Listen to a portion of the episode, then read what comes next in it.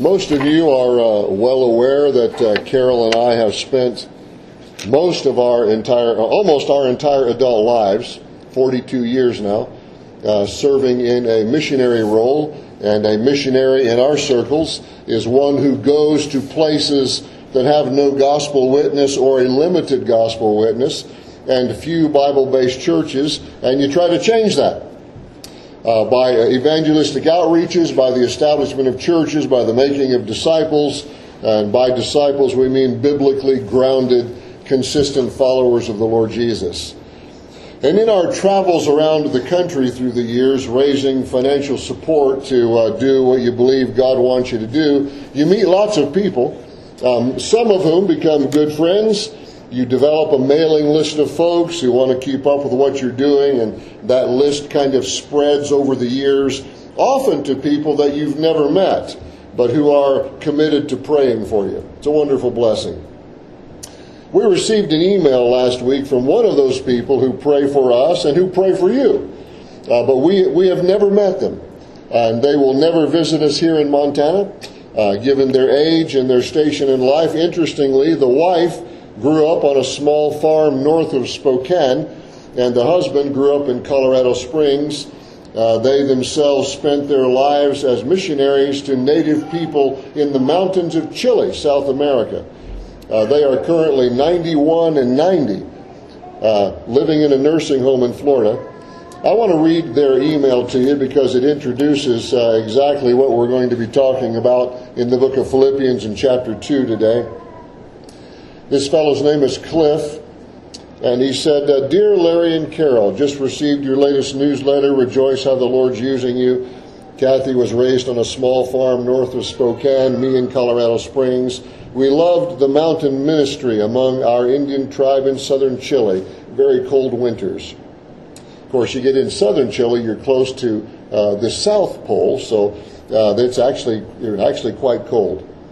After retirement, we lived in a missionary village for 20 years, and four months ago, we moved into a nursing home here in Bradenton, Florida. He puts in parentheses, Florida is flat and ugly. My wife laughed and said, Yeah, it kind of is. Spent 22 years of my life there. I can, I can vouch for that. After living, growing up in Colorado Springs and then living in the mountains of Chile for most of his life, yeah, Florida's flat and ugly. He said, Kathy's been in a wheelchair for seven years, and her care 24 7 was getting to be too much for me. She's 91 and I'm 90. We are in, and this is what really got me, it's just, just a, a tremendous blessing to me. He said, We are in our new mission field, the nursing home. He's 90 years old. We are in our new mission field, he says. I led Richard to Christ on August the 18th and have a daily Bible study with him. He's taking chemo, which has slowed him down a lot. He used to be in public relations for Harvard University. Spiritual things are slowly starting to fit together. His roommate is Bruce, who lost both legs in a fire a few years ago, body badly scarred, very bitter, very anti everybody. He's been on drugs, marriage failure, but knows considerable about the Bible. I will appreciate your praying for these men and for the many others who I am sharing with bit by bit. I play the piano for Bible times Tuesday and Friday. We pray regularly for you folks in Christ, Cliff and Kathy. And I thought, wow, when we talk about dedicated, determined servants of the Lord, here he is, 90 years old, moved into the nursing home. I'm in my new mission field, the nursing home going up and down the halls witnessing to people. Leads a guy to Christ who was in public relations for Harvard for years. Now he's in a nursing home in Florida. Leads him to Christ, having a Bible study with him every day. I thought, wow.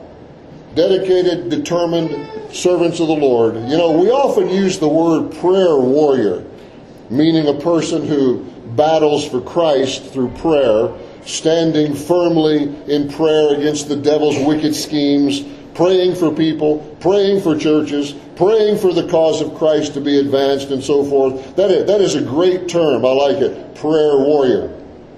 There's another term that's not used quite as much, pastors and missionaries tend to use it more than others. It's a, it's a term that's used actually several times by the Apostle Paul, and we'll even see it in our passage today, and that is the term soldier, or soldier for Christ, or soldier of the cross. And that term's usually applied to people who serve the cause of Christ faithfully for many years, enduring hardships and challenges, living responsibly for the Lord Jesus, on duty for the Lord Jesus year after year after year after year. You may remember the Apostle Paul told Timothy in 2 Timothy 2 endure hardness as a good soldier of Jesus Christ. And when I read emails like the one we received this week, it makes me just want to stand up in respect and salute. Never met the man, but Cliff and Kathy, those people there, they are soldiers of the cross. They are prayer warriors for Christ. They spent most of their lives in the mountains in southern Chile uh, serving a tribe there, and now 90 years old, Cliff calls their nursing home their new mission field still serving, still witnessing, still seeking to lead people to Christ, still having daily Bible times with the man he led to Christ a few weeks ago, playing the piano for the church services in the nursing home. He's definitely a soldier for the Lord Jesus. And in our passage in Philippians today, the Apostle Paul speaks of two soldiers for the Lord Jesus. He holds them up as role models, as heroes of the faith. And we're titling our thoughts today just Soldiers of the Cross. Soldiers of the Cross. Can we be that? Ought we to be that? We should. And we want to begin to read today in verse 19, 2 Timothy 2, verse 19, and we'll go to the end of the chapter, verse 30, about 10 verses there. The Apostle Paul writes about two people, Timothy and Epaphroditus. He said, But I trust in the Lord Jesus to send Timothy to you shortly that I also may be encouraged when I know your state. For I have no one like minded who will sincerely care for your state, for all meaning their condition, for all their spiritual condition, for all seek their own, not the things which are of Christ Jesus. But you know his proven character, that as a son with his father, he served with me in the gospel. Therefore, I hope to send him at once as soon as I see how it goes with me. But I trust in the Lord that I myself shall also come shortly. Yet I considered it necessary to send to you Epaphroditus, my brother, fellow worker, and fellow soldier, but your messenger and the one who ministered to my need, since he was longing for you all and was distressed because you had heard that he was sick. For indeed he was sick, almost unto death. But God had mercy on him, and not only on him, but on me also, lest I should have sorrow upon sorrow.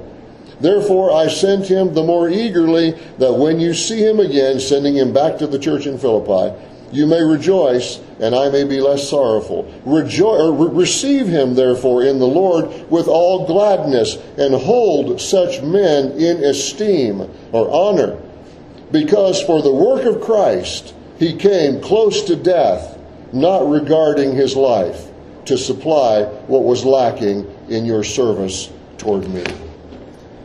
You know, as a society, our, our taste in heroes has kind of changed over the years.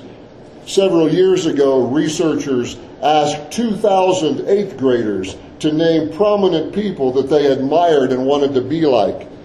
After the results were published, a columnist for the Chicago Daily News, Sydney Harris, was lamenting the fact that of every single one of the 30 prominent personalities named, they were either an entertainer or an athlete.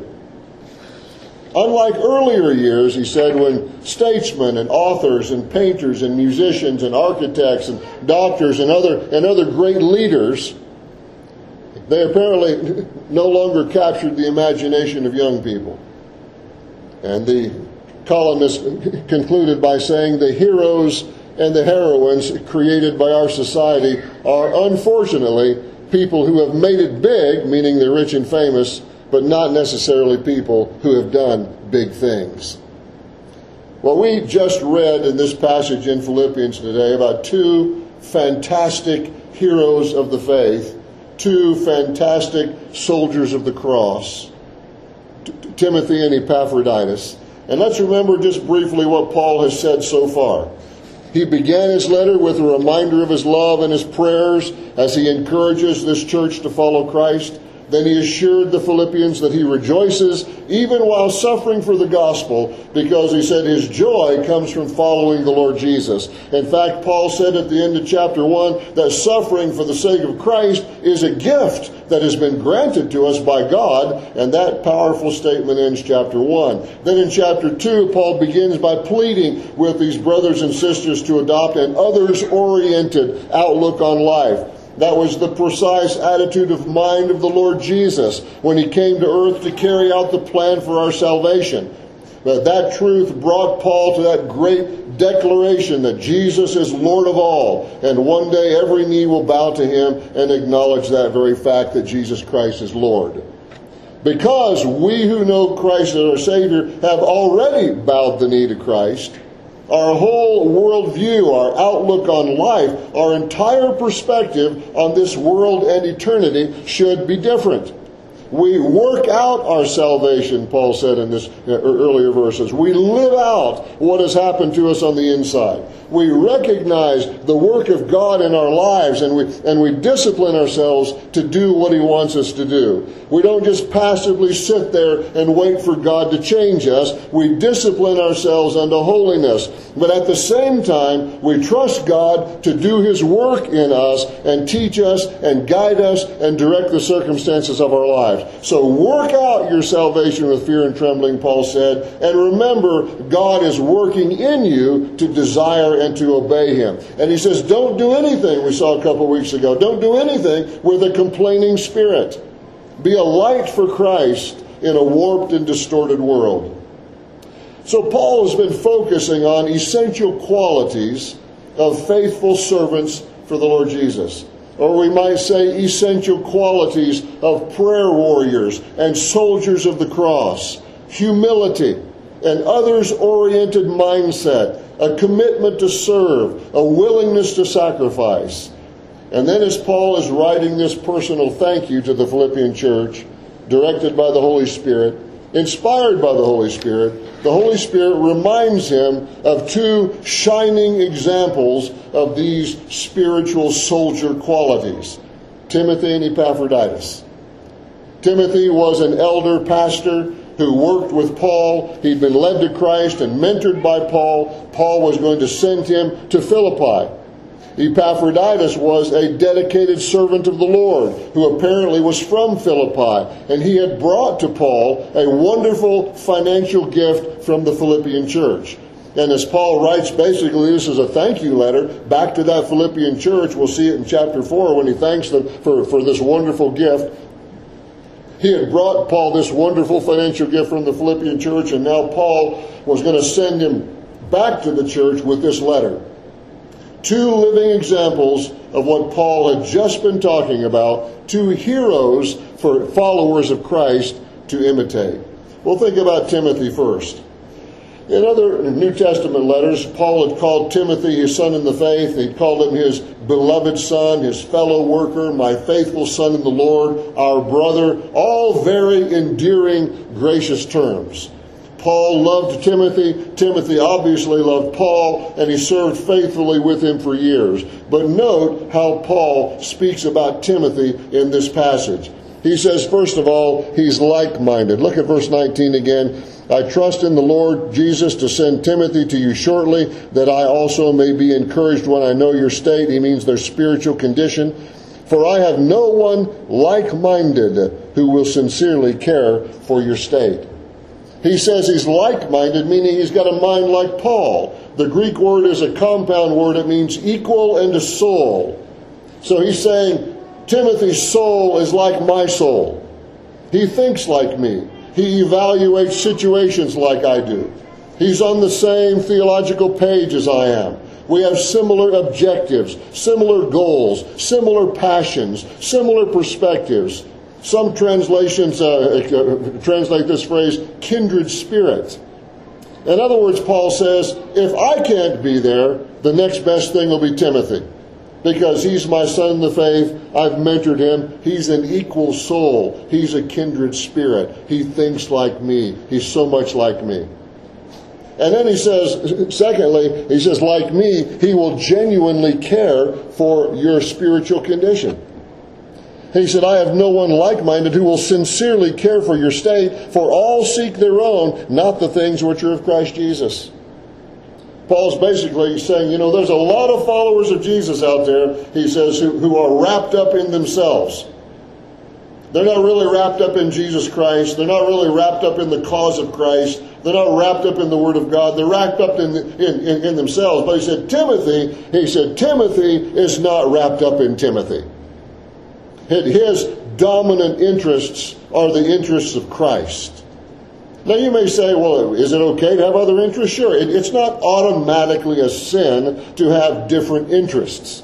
But what interest in your life, what dominates your thinking? What dominates your schedule? What dominates your finances?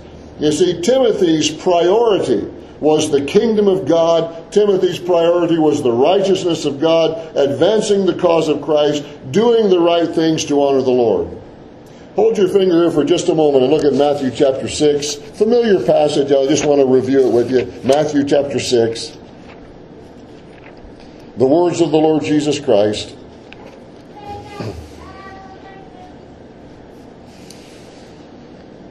Matthew 6, and I'm going to start to read in verse 25, down near the end of the chapter. Therefore I say to you, do not worry about your life, what you will eat or what you will drink, nor about your body, what you will put on. Is not life more than food, and the body more than clothing? Look at the birds of the air, for they neither sow nor reap nor gather into barns, yet your heavenly Father feeds them. Are you not of more value than they? Which of you by worrying can add one cubit to his stature? So why do you worry about clothing? Consider the lilies of the field, how they grow. They neither toil nor spin, and yet I say to you that even Solomon in all his glory was not arrayed like one of these. Now, if God so clothes the grass of the field, which today is and tomorrow is thrown into the oven, will he not much more clothe you, O you of little faith? Therefore, do not worry, saying, What shall we eat, or what shall we drink, or what shall we wear?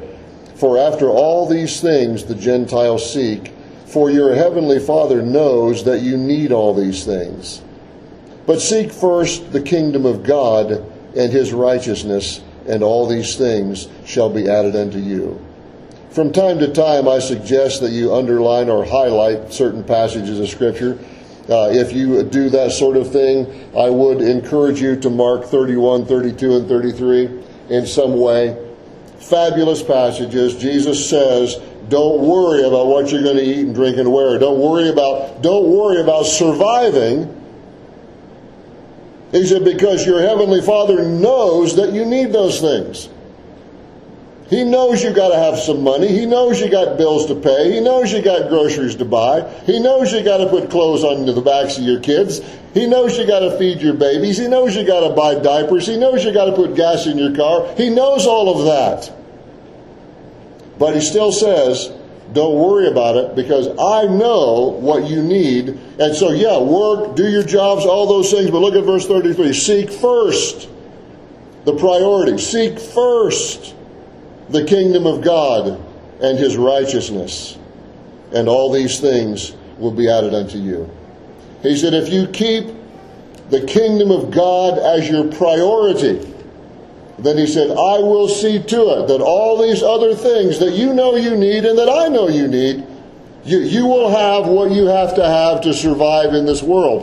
Uh, seek first the kingdom of God and his righteousness, and all these things will be added unto you. And that basically is what the Apostle Paul is saying about Timothy.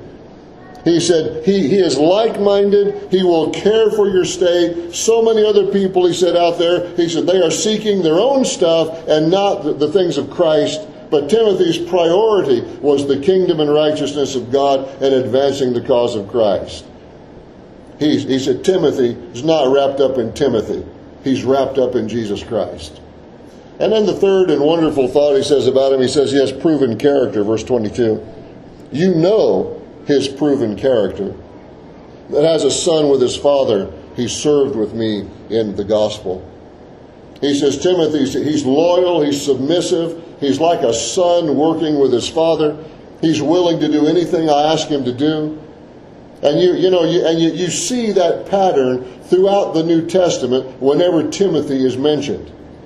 Timothy was a spiritual hero. He was a soldier of the cross. He was like minded like Paul. He was wrapped up in the cause of Christ. He had proven character. He was like a son working with his father. Timothy was a great man of God.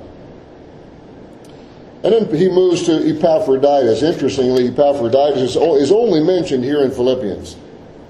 We know nothing about his background. We don't know how long he'd known the Lord. We don't know what position he held in the church in Philippi.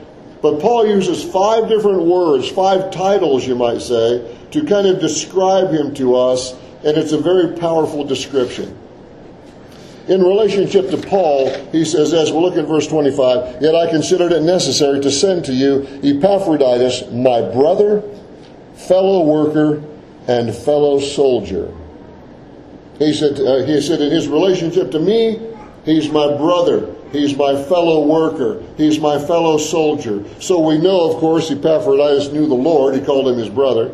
He knew he had served with Paul because he called him his fellow worker. And we know he apparently had endured some hardship with Paul. That's why he called him his fellow soldier. Perhaps some conflict, maybe some opposition to the gospel, perhaps some persecution. Paul says, He is my fellow soldier. We have battled for the gospel side by side. We, we stood for Jesus against opposition side by side. And in relationship, excuse me, in relationship to the church in Philippi, he said he was your, your messenger and your minister to my need.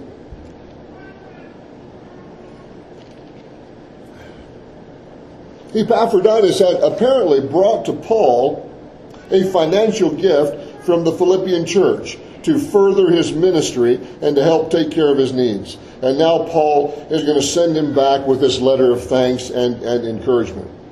Somewhere along the way, Epaphroditus had gotten sick so sick that Paul thought he was going to die.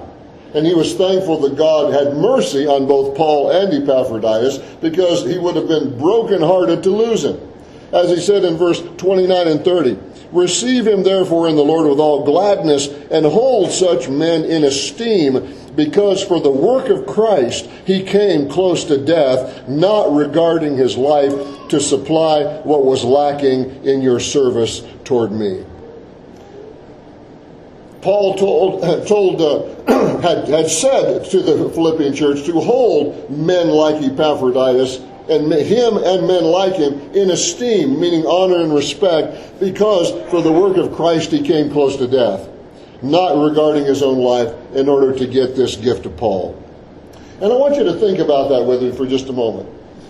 Because when, when we just think about, oh, that's great, you know, uh, Epaphroditus brought a gift from Philippi over to Rome to give it to Paul while he was under house arrest, so forth. You know, I, I, I looked up, I did a quick internet search yesterday to see the distance from Philippi to Rome. What I forgot when I first did my initial search was that Philippi is no longer a, an actively lived in city, it's just ruins and so uh, and so Google Maps wouldn't have anything on it. And when, and when, I first clicked on you know the distance between Philippi to Rome, what I got was the distance between Philippi, West Virginia, and Rome, Georgia. I thought, well, that's not going to help me any. And so anyway, I kind of re- uh, refined my search there. Ancient Philippi and ancient Rome. Okay, there, there I got the right map. Epaphroditus if he could have sailed across the Adriatic Sea, which is the saltwater body between Greece and Italy, be about 100 miles, 150 miles, depending on which port he went to, which port to which port. Then it, then it would have been, if he, had, if he were able to sail across the Adriatic, and he probably did, probably could have, it would be 800 miles from Philippi to Rome. And he, if he had walked all the way around the north end of Italy, it would have been even longer. But if he could take the boat across the Adriatic Sea, he still had 800 miles to cover. Think about that for a moment. No, no cars. The roads, Romans had a nice road system. Might have had a donkey, maybe. no horses because horses were military animals in those in those in, in the Roman Empire. You, no, nobody had a horse unless you were going to war. And so maybe had a donkey, but probably Epaphroditus walked. And other than his 100 to 150 mile boat ride, all the rest of it he walked. 650, 700 miles. He walked almost the whole way. And according to chapter 4, which we'll see in a few weeks, this was a pretty sizable gift that he brought to Paul. Uh, Paul says, I am full and I abound and I have all my needs met from this wonderful, wonderful gift. You've been so generous. May God supply all your needs for your generous gift. And remember, no paper money in the Roman Empire, no checkbooks, nothing digital, nothing anything like that. So Epaphroditus is packing a bunch of money, coins, coins in leather pouches, 800 miles, mostly on foot, to get this gift to Paul, hazarding his life, getting so sick he almost dies, but by the grace of God he made it and lived. And I thought, no wonder Paul calls him my fellow soldier. He's just traveled 800 miles with who knows how much Roman coinage in leather pouches under his hiding, you know, doesn't want anybody to rob him along the way, gets sick, practically dies, walks over 600 miles for sure just to bring Paul a gift for his ministry. Wow. Paul, Timothy, and Epaphroditus, they were, they were different kinds of men. Paul was courageous, outspoken, fearless, and apostle of Christ. Timothy, Paul's quiet and, according to Paul and other passages, kind of shy. He was his assistant, faithful, loyal, responsible, dependable. Epaphroditus, this gutsy, determined, behind the scenes worker, willing to risk his life to get a financial gift to Paul to further the cause of Christ. And all men whom God used in remarkable ways, all men who were fellow workers, brothers in arms, soldiers for Christ, knit together with a passion for God and for the cause of the gospel. You know, in 1947, a Norwegian explorer named Thor Heyerdahl and five of his companions sailed from Peru on a crude little boat raft made of balsa logs that were held together by hemp rope. Heyerdahl and some of his uh, exploring, researching believed that Polynesia had been settled in ancient times by natives of South America and using pictures that had been drawn by Spanish conquistadors, the, the Kon-Tiki, he called it, expedition, made a raft exactly with the construction techniques of the, of the people indigenous to that time and place in order to sail exactly as they would have sailed. They spent 101 days in the Pacific Ocean, covering more than 4,300 miles on this raft before arriving at the Tuamotu Islands in August of 1947. Heyerdahl described his experiences in a book. He called it Kon-Tiki, Across the Pacific in a Raft. Obviously a bestseller, big documentary film, won an Academy Award. A museum in Oslo, Norway, honoring him, displays his raft there. And in the book, Heyerdahl explains that they had almost no ability to steer, no way to stop the raft's forward progress. They got in one of those ocean currents that moves along uh, from uh, from Peru across uh, the Pacific. It kind of moves along the, the, the equator. And he said, uh, early in the voyage, we discovered that if we drop something overboard, we could never get it back because once it passed behind the raft, the current was carrying them forward faster than what was than what had fallen off.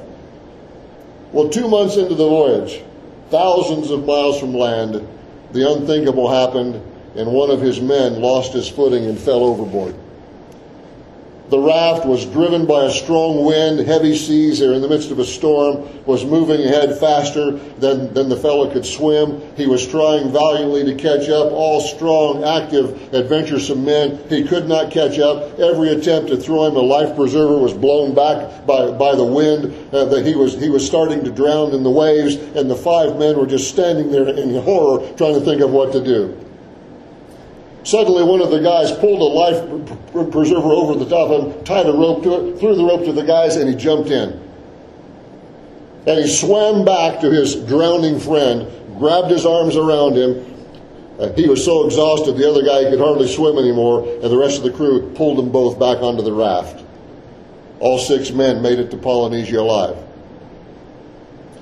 And as I thought about that incredible heroic act out in the middle of the Pacific Ocean, standing there watching their friend and comrade virtually drowned, and suddenly somebody with quick thinking thinks of something to do and risks his own life to save him. I thought that story illustrates something about ministry and something about our text. We often live very spiritually safe and comfortable lives on our raft while people around us are struggling and drowning.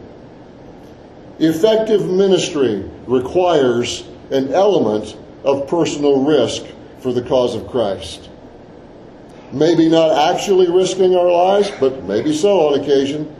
But certainly stepping out of our bubbles of security and risking something for the Lord Jesus Christ.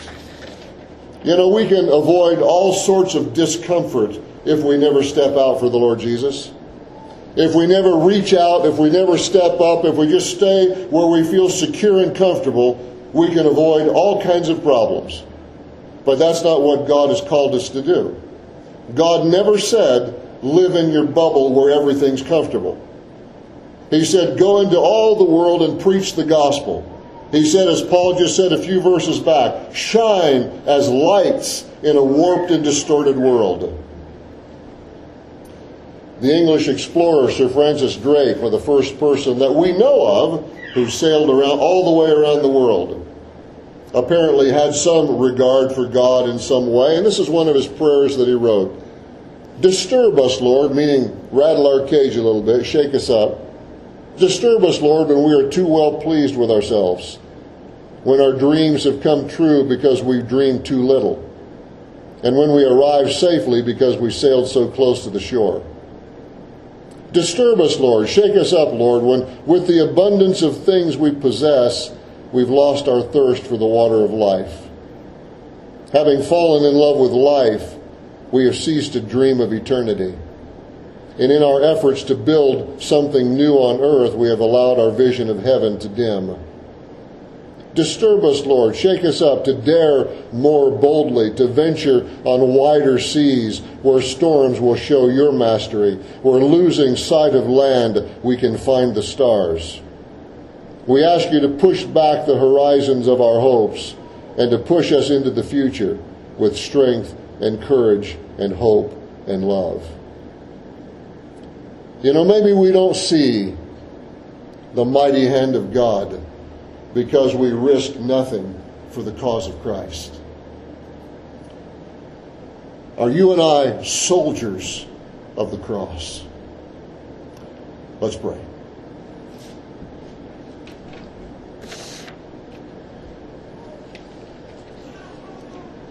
Lord, thank you for the incredible testimony of Timothy and Epaphroditus great men of God, Paul's brothers, fellow workers, fellow soldiers. We know, Lord, that men and women like Epaphroditus who are willing to risk it all for the cause of Christ, few and far between. Lord, we're all called to get out of our bubble, get out of our comfort zone, and reach out to people with the gospel of Jesus Christ. Help us, Lord, to be soldiers of the cross. We pray in Jesus' name. Amen.